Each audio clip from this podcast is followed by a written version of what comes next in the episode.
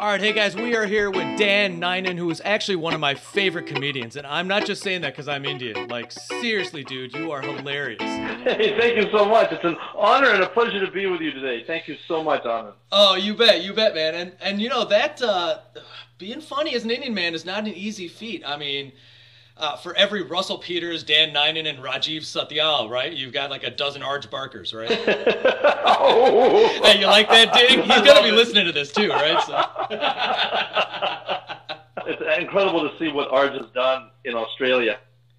A-list star over there, and you, you know, I mean, I, I, all I will say is it takes a lot of different types, and and you know, some some comedy we all uh, we understand. I mean, it's really a matter of personal taste. But he's he's a very very successful guy. And you've got some great bits out there. I mean, the Grey's Donut bit is one of my favorites. I actually heard that one a few years ago, and uh, and and I mean.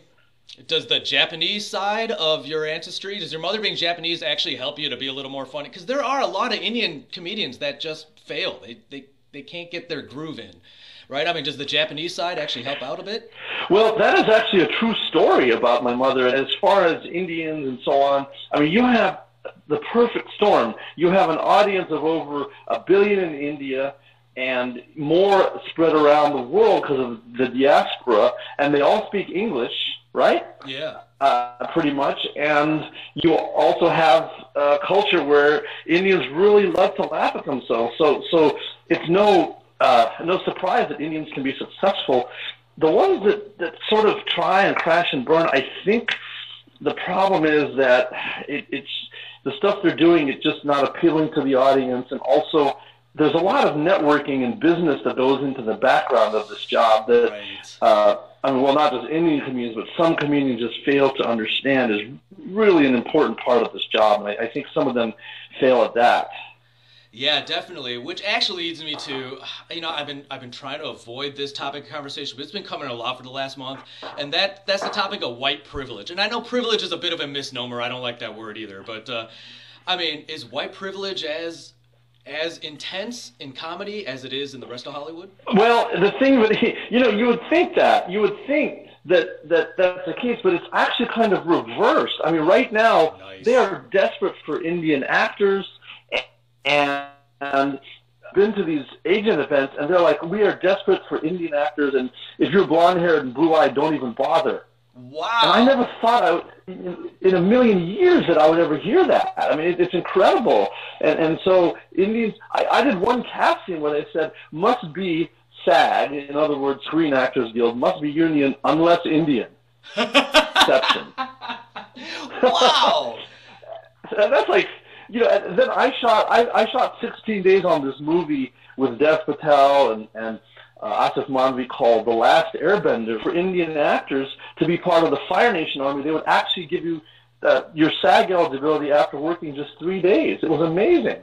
Wow. And uh, and and we're not talking about you know terrorist B roles. We're talking about real actual roles. Exactly, and and so, and in the comedy business, you know, if you've been on Letterman or Leno multiple times and you're a quote unquote white comic, you you know you'll make like twenty five dollars to do shows at the clubs and seventy five on the weekends. And if you're an Indian comic, I mean, you can make two thousand, five thousand, ten thousand, twenty thousand dollars, and and. Wow. and because there's only a handful of them, but for you know the mainstream quote unquote comics, there's thousands. So so so we're actually kind of at an advantage for for being brown. It's amazing. Wow, which I'm sure actually helps a great deal with your parents because, you know, as we all know, uh, you know, people, parents don't really want their Asian kids to go into entertainment, right? If you're not a doctor or engineer, you're out. I mean, uh, I mean, do you have any advice for brown comics trying to trying to get out there? Who's, par- I mean, aside from showing them the numbers that they're actually making money. in the beginning, it's really tough because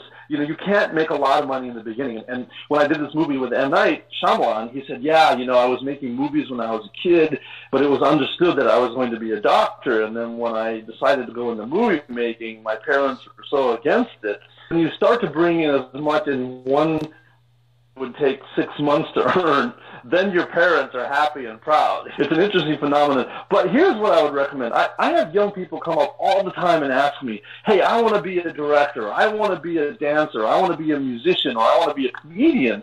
And my parents they want me to be a doctor, lawyer, engineer, IT, finance, you know, like the typical Right. Indian. I said, here's what, here's the solution. It's real simple. The, the truth is in the middle, okay? What you need to do is you need to go to college.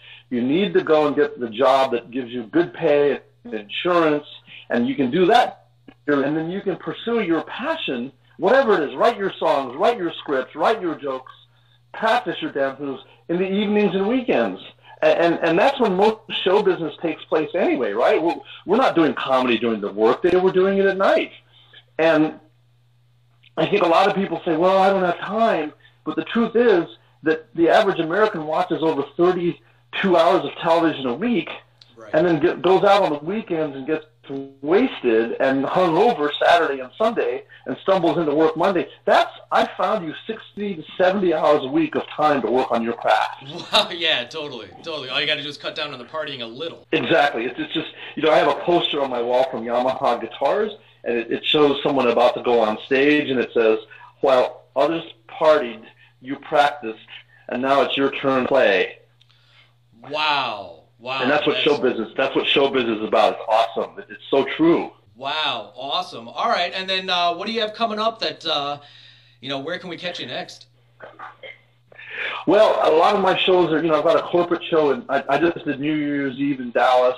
I've got a corporate show in Dallas for Tech Mahindra Saturday, and I'm continuing to tour. I've got another tour of India coming this year. This is the year that I want to get a sitcom and or a reality show together, so I'm doing the groundwork for that. Oh, very nice, very nice. And get it shot in Indiana. They need more work. Oh yeah, well yeah, exactly. And then and then I'm trying to also open the country's all clean, the first all clean comedy club where people of any age, above 21 of course, can go and laugh and not be picked on or have to listen to a bunch of dirty jokes. That's my another goal for this year. Awesome. All right, there you have it, guys. That is Dan Nainan giving us the scoop and the update on what's new. Definitely type in Dan Nainan into YouTube. Yeah, the website is uh, comediandan.com and uh, or yeah, YouTube under uh, Dan Nainan N A I N A N or just.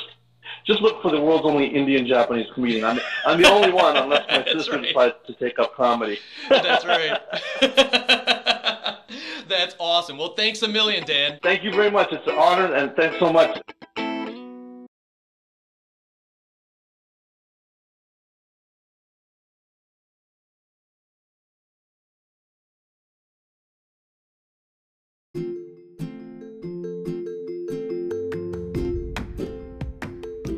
So, just in case you didn't know yet, you are listening to Latindian Style, the podcast. And I'm your host, Anand Bhat, tu Latindio. So keep listening, we're going to have some fun.